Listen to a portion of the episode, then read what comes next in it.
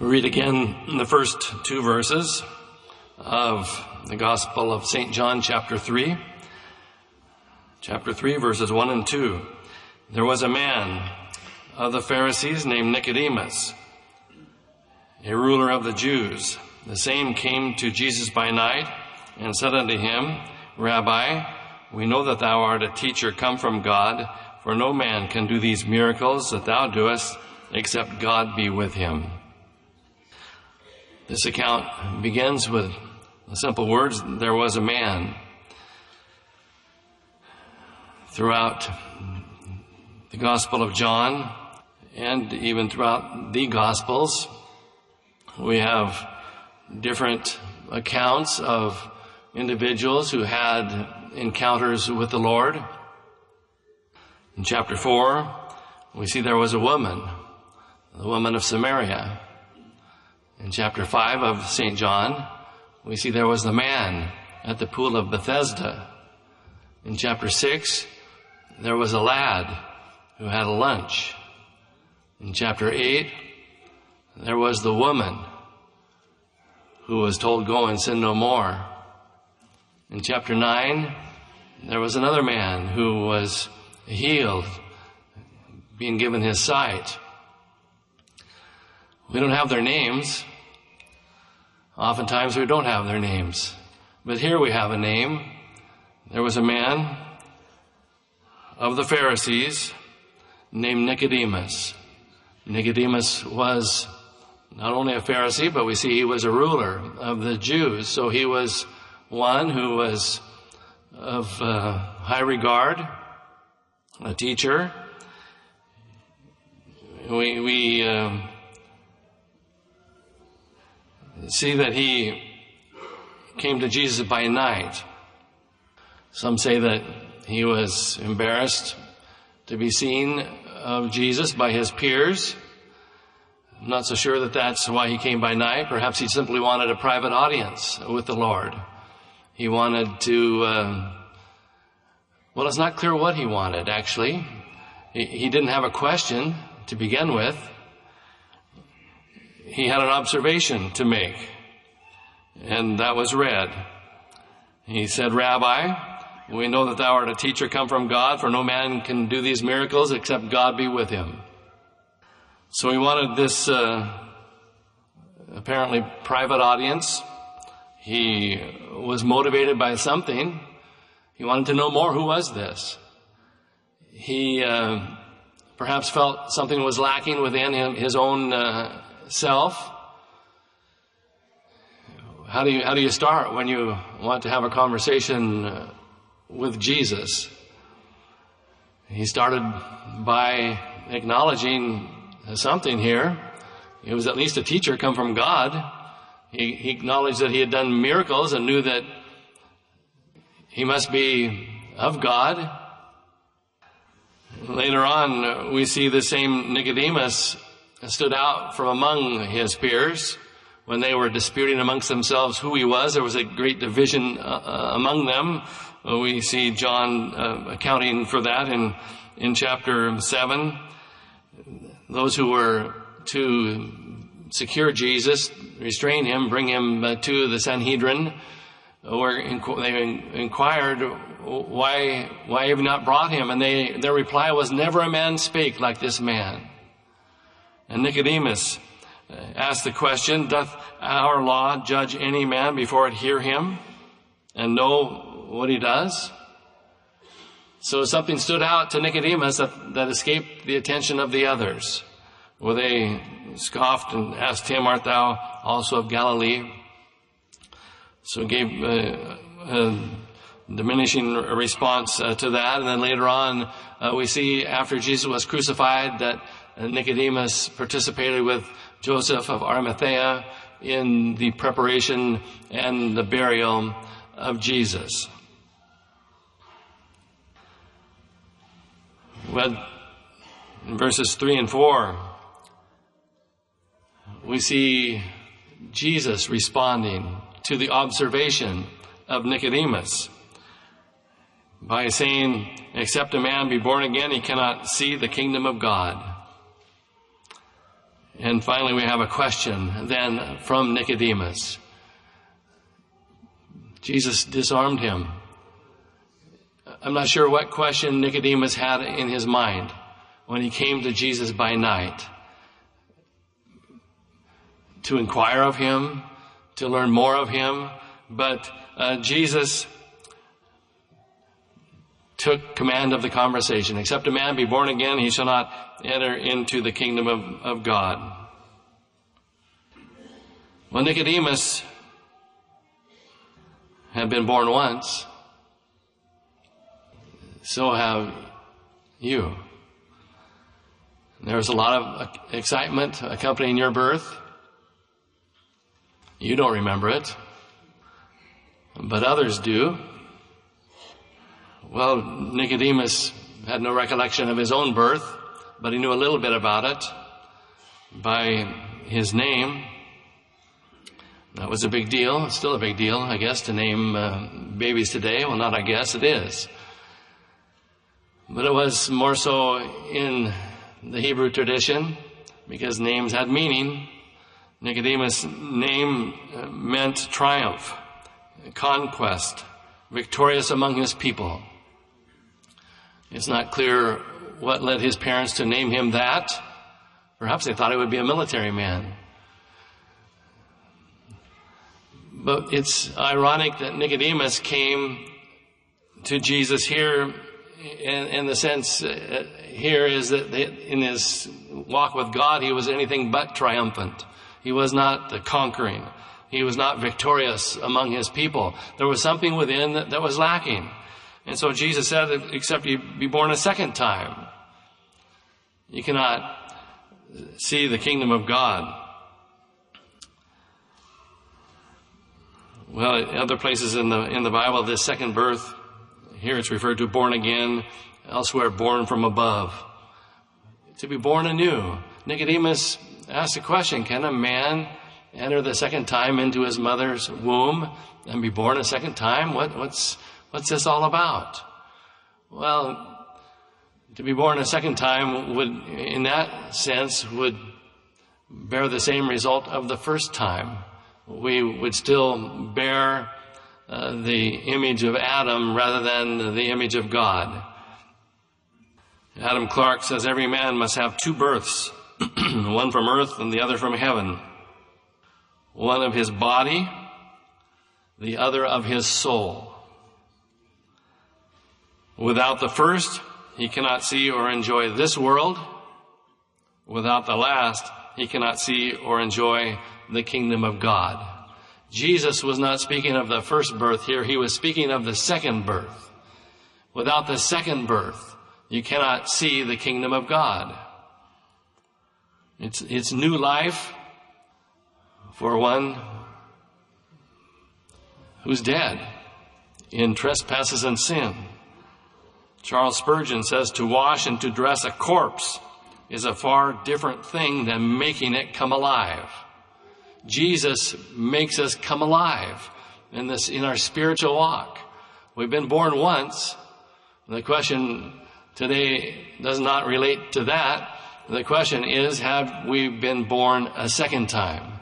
You've been born uh, the natural birth, but have you been born, have you experienced the spiritual birth?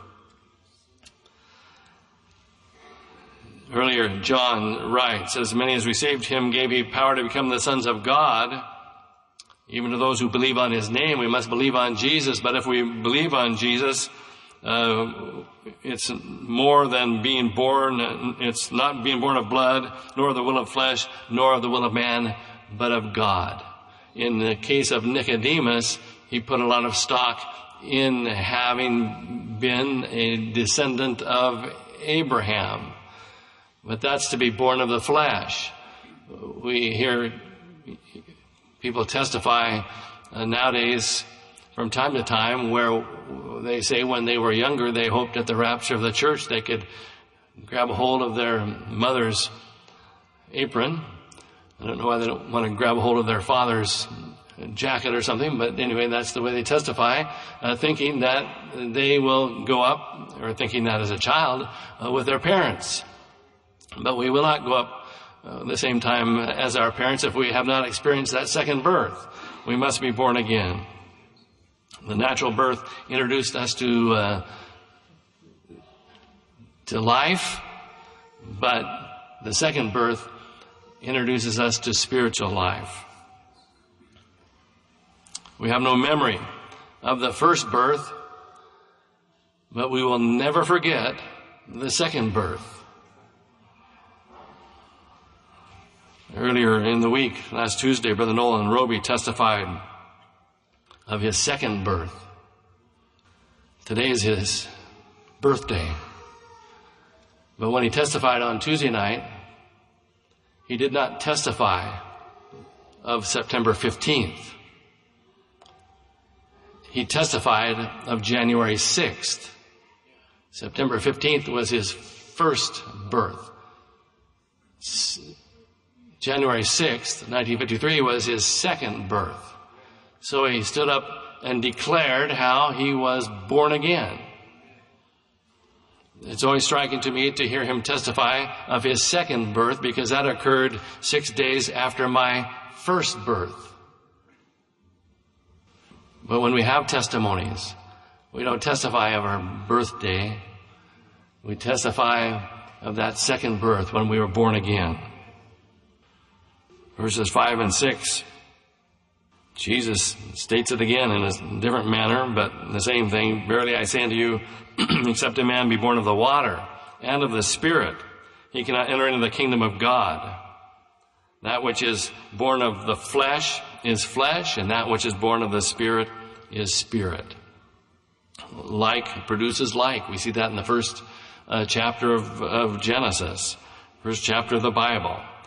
So whether we are a descendant of Abraham, or as we all are, a descendant of Adam, we are born of the flesh and we shall inherit the attributes that have been passed on or transmitted from Adam through every generation until now.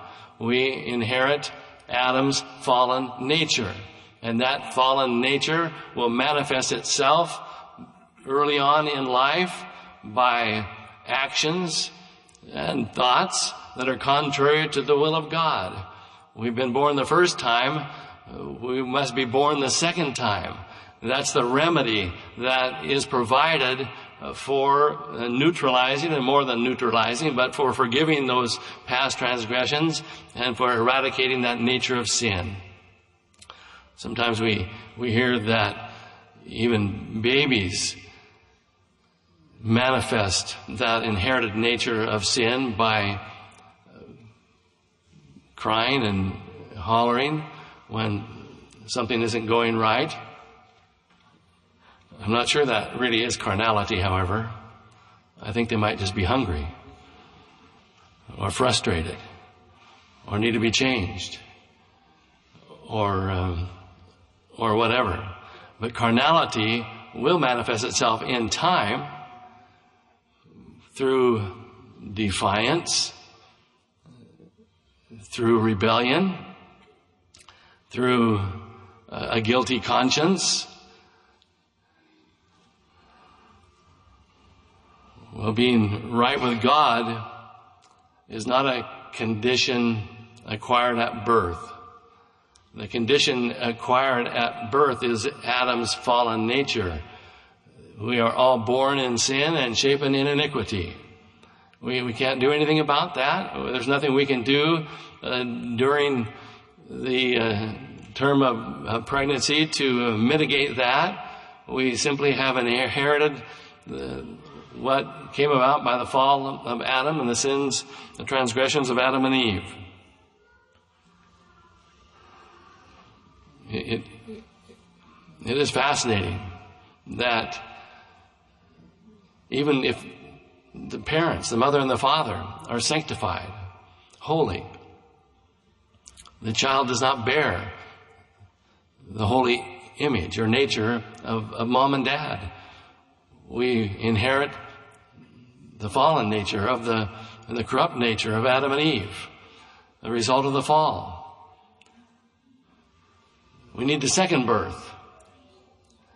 The first birth is a wonderful event for mom and dad and for the baby, but we need to be born again. Jesus is more than a fix-all remedy for the problems of life. Even after you're born again, you know, the, the life will bring problems. Jesus is the Savior. He came to give His life to save us from our sins. To be saved from your sins is not to live a problem-free life. To be saved from your sins is to live a life without sinning. And that's a good start toward resolving a number of problems that life brings. You must be born again. You must experience that second birth if you uh, want to experience the kingdom of heaven in this life and in the life to come. Life just goes better when you're saved. It really does. It won't go perfectly. Uh, not nobody promises that, and if they did promise that, they they shouldn't have, because you'll have trials, you'll have uh, challenges, but you'll have Jesus. At least you know that your past sins are forgiven and that you go forward in life without sinning anymore. There's enough power in the gospel to deliver. That's what it means to be saved. That's what it means to have a savior. He saves you from experiencing those things again. You'll have a conscience that's void of offense toward God and toward your fellow man. Peter uh, spoke of it. He experienced it. And he wrote, being born again, not of the corruptible seed, that's the natural. The natural birth, that's the first birth, but of incorruptible, by the word of God which liveth and abideth forever. Jesus said, Marvel not that I say unto thee, you must be born again. You know about the wind. You do not see the wind but you see the evidence of the wind blowing. You feel the breeze on your face. You can even tell from which direction it is coming, but you cannot tell its source. Uh, you don't know if if the current uh, began uh, 100 yards away, or 100 miles away, or a thousand miles away. We cannot tell that, but we can, we can see the leaves falling from the trees or blowing across the street. So it is with this new birth. So is everyone that is born of the Spirit. We, we cannot see it happen, but we can see the evidence that it has happened. We can see the fruit of the life of one who claims to be saved, and you shall know the tree by its fruit. When a sinner kneels and confesses and forsakes sin, asks Jesus forgiveness and invites him into the heart, we do not see that instantaneous operation, which the Bible also calls regeneration, in addition to new birth. Um, Jesus told Peter, when thou art converted, strengthen the brethren. We, we don't see that even when we experience it. It's like the wind. You step out and you, we say we see the wind is blowing, but we don't see the wind blowing. We see the evidence that the wind is blowing. Uh, there's, there's power uh, in that experience to change the human heart. That second birth. At times, Maybe all the time. The first birth we don't, we don't remember. It was hard on our mother. Our mother said so. But it wasn't so hard on us. Oh, maybe the doctors will say that there's a certain amount of trauma. Actually, I was born on New Year's Eve. Brother Nolan born the second time on January 6th. So that was on a Tuesday. I was born on the previous Wednesday. I was born late in the evening because uh, my mother tells me that they were trying to get her to hold me back from being born so that I would be the first baby born in Douglas County in 1953.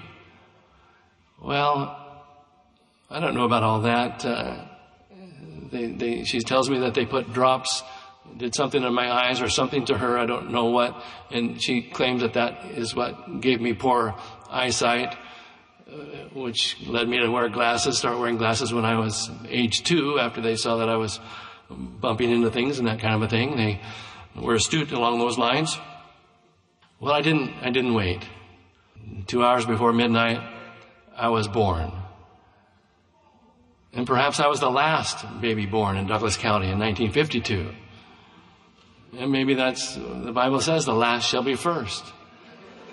The first shall be last. I don't know how that uh, works in there, but I've heard Brother Nolan give a few more details on his testimony at other times, how there, there's a certain amount of travail in his heart and in his mind leading uh, up to his second birth, in contrast to the ease with which we seemingly were born the first time. Well, you know, the second birth isn't easy. It's not, you don't approach this casually or flippantly to be born again. There's a certain amount of travail. There's a certain amount of anxiety.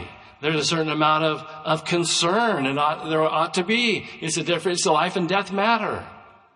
It's a difference between entering into heaven one day or being ushered out into a lost eternity. You must be born again. If you're going to, to see the beauties of the gospel in this life, or if you're going to see heaven ever. So it's no uh, casual event.